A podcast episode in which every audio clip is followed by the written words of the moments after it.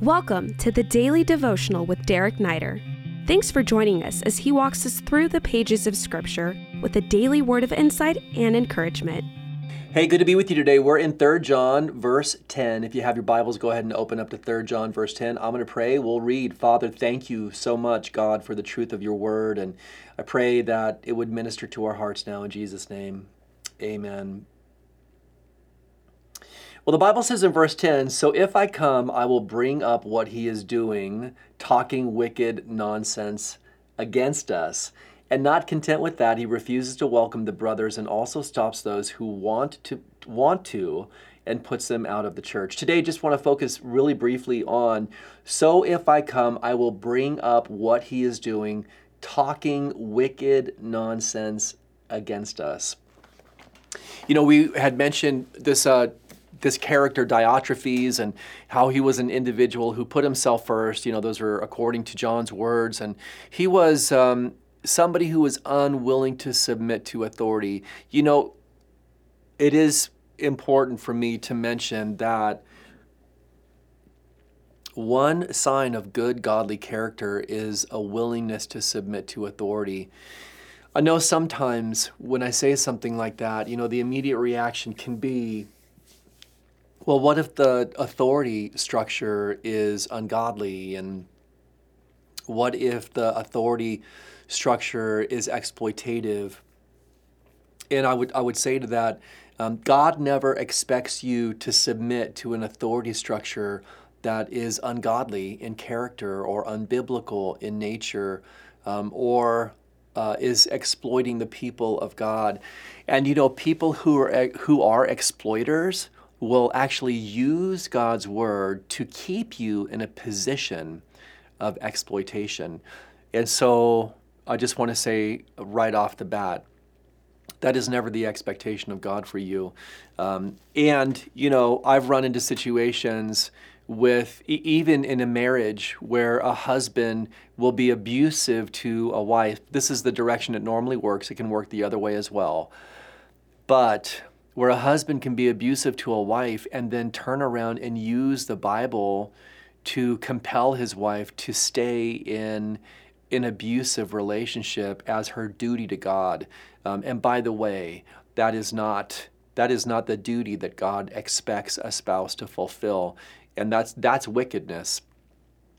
Sometimes I get that, you know, when people when I'm talking to people about responding in uh, submissive submissiveness to to godly authority. Some sometimes people are like, man, I'm just uh, that's just not the way that I am. You know, I'm against authority structures and I'm against institutions and um, and so I view all types of structures like that as um, as bad and unhealthy.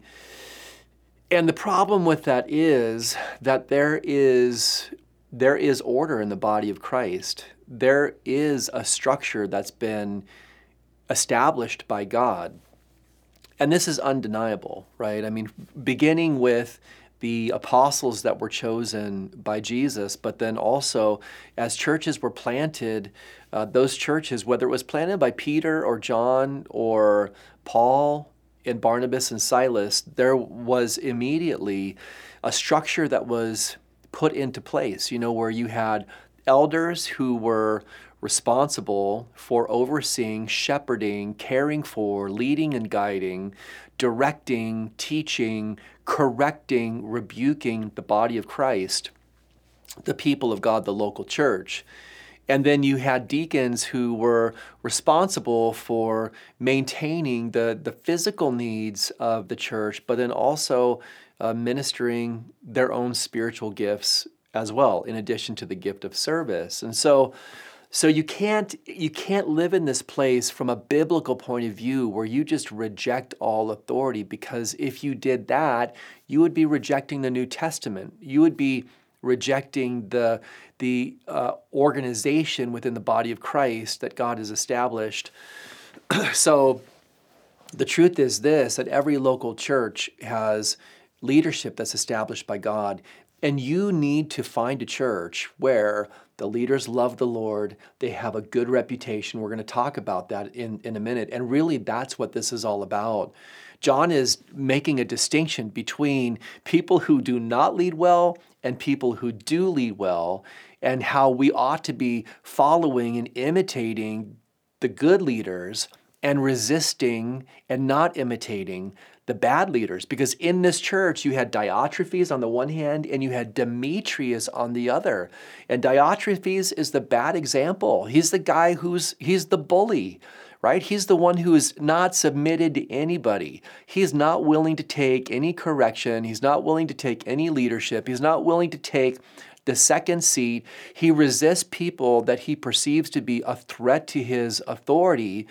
And John, like in very clear terms, lays this out as wickedness. This is a wicked attitude to have.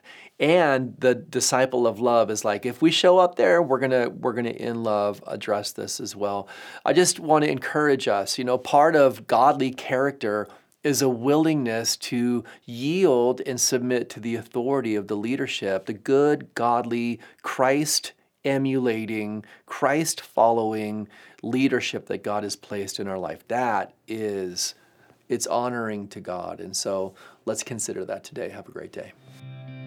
We hope this podcast has ministered to you.